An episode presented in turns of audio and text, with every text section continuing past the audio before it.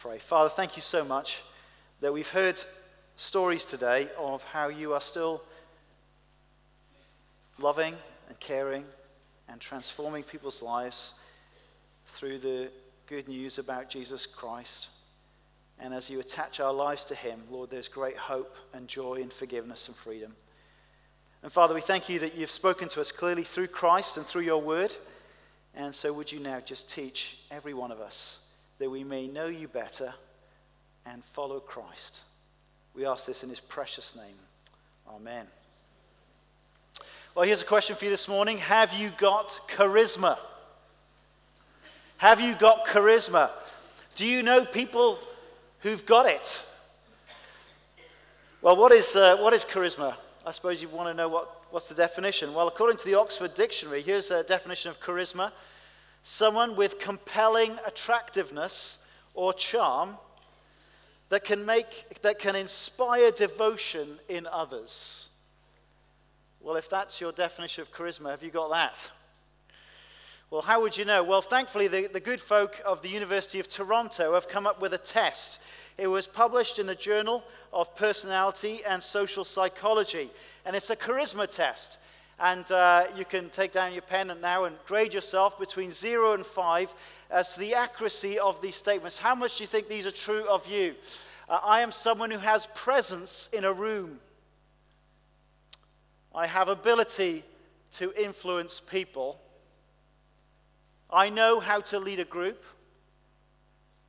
I can make people feel comfortable. I smile at people often, and I can get along with anyone. So you um, give yourself a score, divide it by six. If your, if your average charisma score is over 3.7, you are above average, my friends. You may have that magical property called charisma. Now, to save you all the bother of that, I want you to open your Bibles to 1 Peter chapter 4 and page 1220. Because there we're going to see what God has to say about charisma. And actually, I have to say, it's a different definition of charisma. And it may be a bit more within our reach, perhaps, as well. Page 1220. Over these last four weeks, we've been uh, reading and studying uh, this, these few verses from 1 Peter chapter 4 and 7 to 11. I'm going to read the section, and then we're going to learn really what God has to say about charisma, who has it, and what it's for, okay? So let me read this section to you. The end of all things is near. Therefore, be alert and of sober mind so that you may pray. Above all, love each other deeply because love covers over a multitude of sins. Offer hospitality to one another without grumbling. Each of you should use whatever gift you have received to serve others as faithful stewards of God's grace in its various forms. If anyone speaks, they should do so as one who speaks the very words of God. If anyone serves, they should do so with the strength God provides so that in all things God may be praised through Jesus Christ. To him be the glory and power forever and ever. Amen. What's that I hear you say? Where was charisma? Well, it was there in verse 10. In the New Testament is written in Greek, and the Greek word that we have translated gift is the word charisma the word gift. And so um, let's ask the question who has got charisma? We'll look at verse 10. Each of you, it says. Who's the you? Well, how do you know? Well, you just spend a little bit of time reading the whole letter. And actually, if you look back at the very first verse of the book, you can see that it's a letter written by the Apostle Peter, one of the eyewitnesses of Jesus, and he is writing to uh, Christians who he describes as, as exiles, people who are scattered in, in different churches in an area that we know today as modern day Turkey. And uh, it, since they've become Christians, they've experienced opposition and suffering. It's been tough. And he's writing to encourage these Christians as they've been experiencing this suffering for being Christians. So the you he describes in 1 verse 1 as Christians. Uh, he describes the very same people in chapter 1 verse 23 as people who've been born again. They heard the good news about Jesus preached to them. They responded to what Jesus has done for them, and they've become born again people, like brand new people. In chapter 2, verse 10, it says that they could be described as people who've received God's mercy. We all need God's mercy. We've all fallen far short of his standards and, and we've rebelled against him. But Christians are those who've, who've turned to Jesus and received his forgiveness and, and have experienced the mercy of God and have become one of the people of God. So that's the you. The you equals a Christian. And so, my Christian friends, if you're here today as a Christian, you have charisma. That's what verse 10 of chapter 4 tells you. Each of you, it says. Every person has God given abilities and, and talents, of course, just by creation. Everybody in this room, whether Christian or not, have uh, abilities and talents, which, of course, were given to you by God who created you. We're, we're not here by some cosmic accident in a, in a meaningless universe. There is a loving and purposeful creator who created you and created you uniquely. And you've got your own sort of unique talents, abilities, personality, uh, passions, and interests. Of course, we still need to develop those talents uh, that God gives us. We still have choices what we do with those abilities. We can hone them and improve them. But we all have that by creation. But what is being spoken of in, in chapter 4, verse 20, 10 is, is a, as a feature of their new creation, uh, of becoming Christians, they also now have additional gifts. Of course, all our old abilities and talents can be used by God. They can be sanctified by God and used in His service. But on top of that, the Bible talks about these grace gifts that we receive. And there's a number of places in the New Testament which describe these different types of gifts. We don't have time to look into them all today. But if you compare all the lists, you'll see that um, none of them have exactly the same lists. Uh, and so, what we concur from that is actually there's a whole range of spiritual gifts that you could have. They're not exclusively listed anywhere.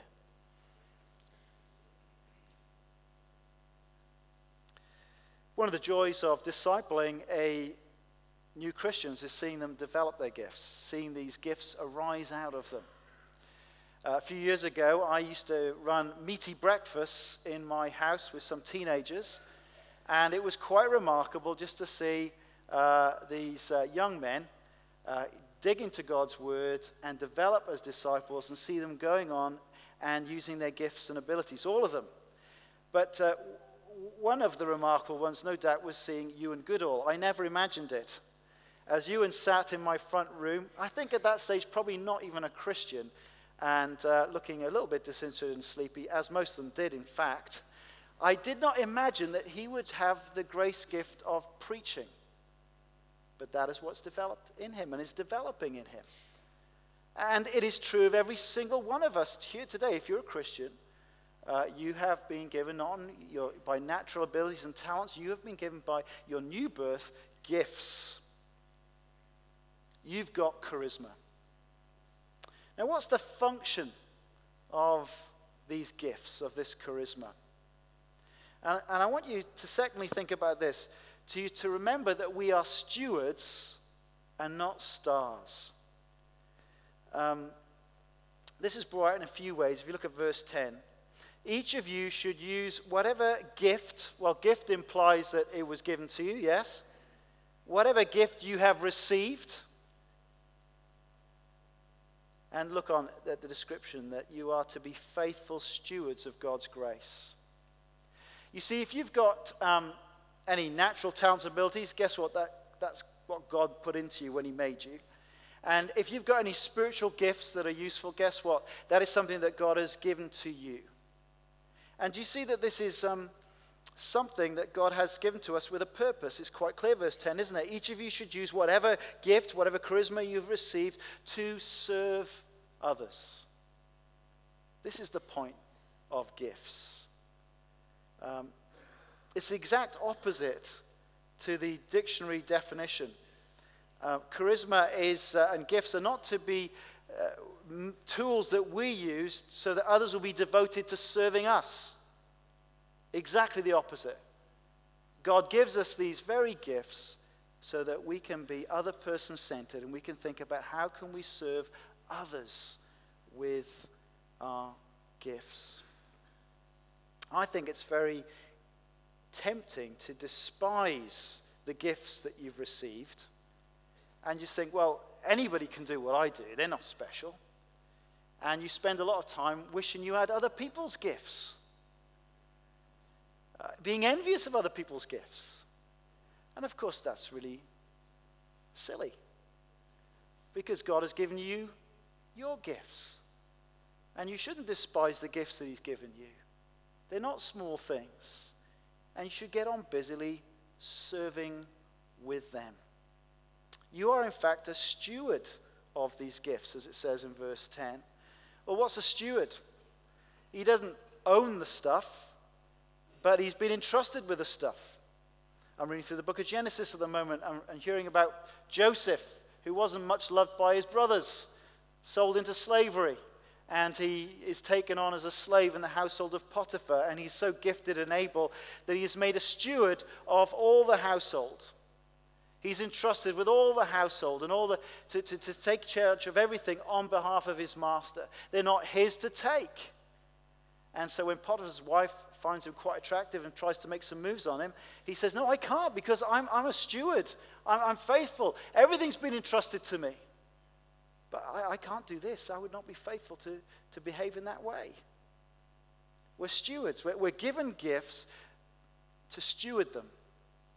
They're grace gifts. God has graciously given them to us, and we are to use them to, to be busy about His work, to be busy about what He is about. Now, before you think about serving others, you need to understand that actually you have to be served first by Jesus.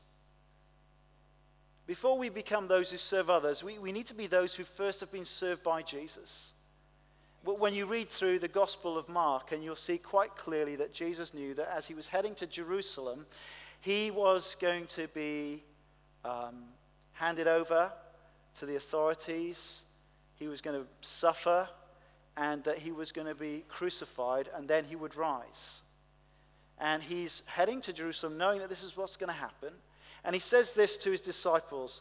Uh, he's quite clearly the, the God's appointed king. He's got the authority of a king. He's demonstrated that over and over. And yet he says this to his disciples Even the Son of Man did not come to be served, but to serve and give his life as a ransom for many. On the night before he was crucified, Jesus took a basin and a towel and he knelt down and he washed his disciples' feet. Here is God's appointed king, and he's serving by washing these smelly feet of his disciples. He's modeling what service is, but he's also picturing what would happen the next day uh, in his death upon the cross. Because of our rebellion against God, we, we are dirty. We, we are separated from God, and we need to be washed. We need to be ransomed. We need to be forgiven and cleansed. And we can't do anything for God or serve Him until we are first served by Jesus and experience His saving work in our lives.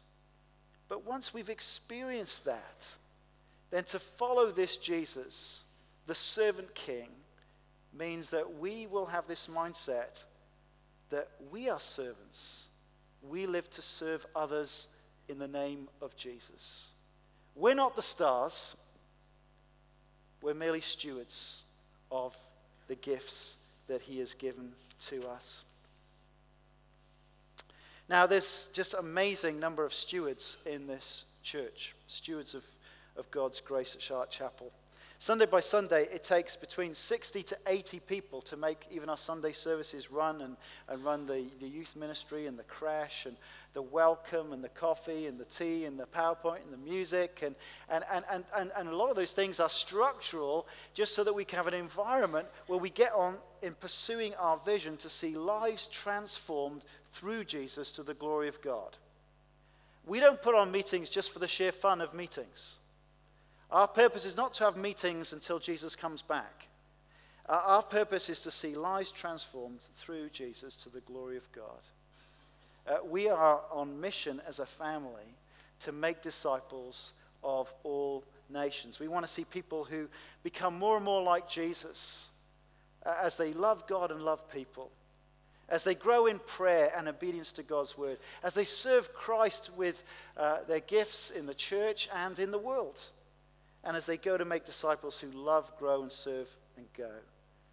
And that's the joy, isn't it, of gathering today. We've had these little reminders that this is what God is doing in our church. As we've heard uh, four of the five people sharing their stories today. And I had the privilege of listening to Sheila's story as, as she was talking about getting baptized. And it's been amazing to hear God's work of grace in her life. It just petrifies of the thought standing up here. And I understand that entirely. But she's got a great story too of God's grace in her life. This is what God is doing. And He's doing it because we are a, a, a family of disciples who are committed to serving Christ together on His mission. My Christian friends, you have charisma. I hope you know this. God given abilities. Are you a faithful steward of those gifts? Or have, are we in danger of acting as if church is all about meeting my needs? That I am the star when I turn up, and others must get everything ready for me and serve me.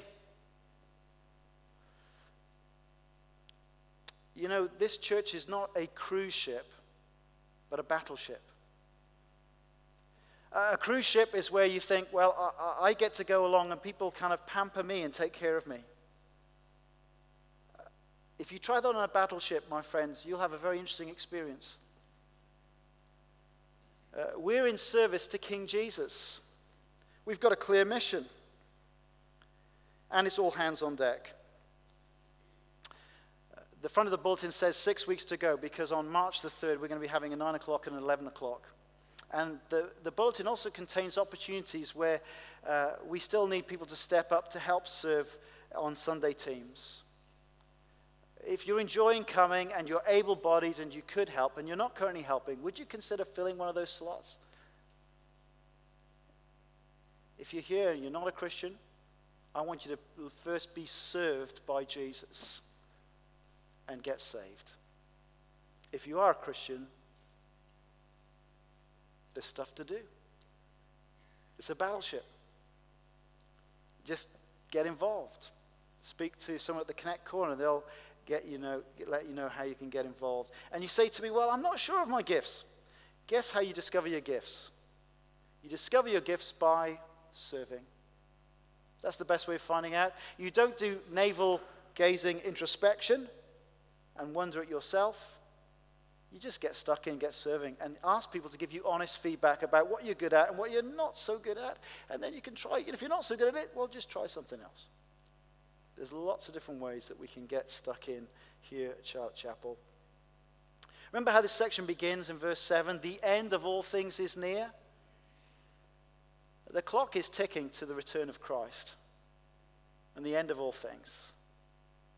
Uh, we don't want to live purposeless lives. Uh, we want to be busy. The king is returning. Do you remember that parable that Jesus told of the king handing out his talents and going off to a far country? And one day he's going to come back and say, What did you do with the talents that I entrusted to you? My friends, let's not be ashamed on that day, but be busy about his service and looking for his return. Amen. We're going to sing a great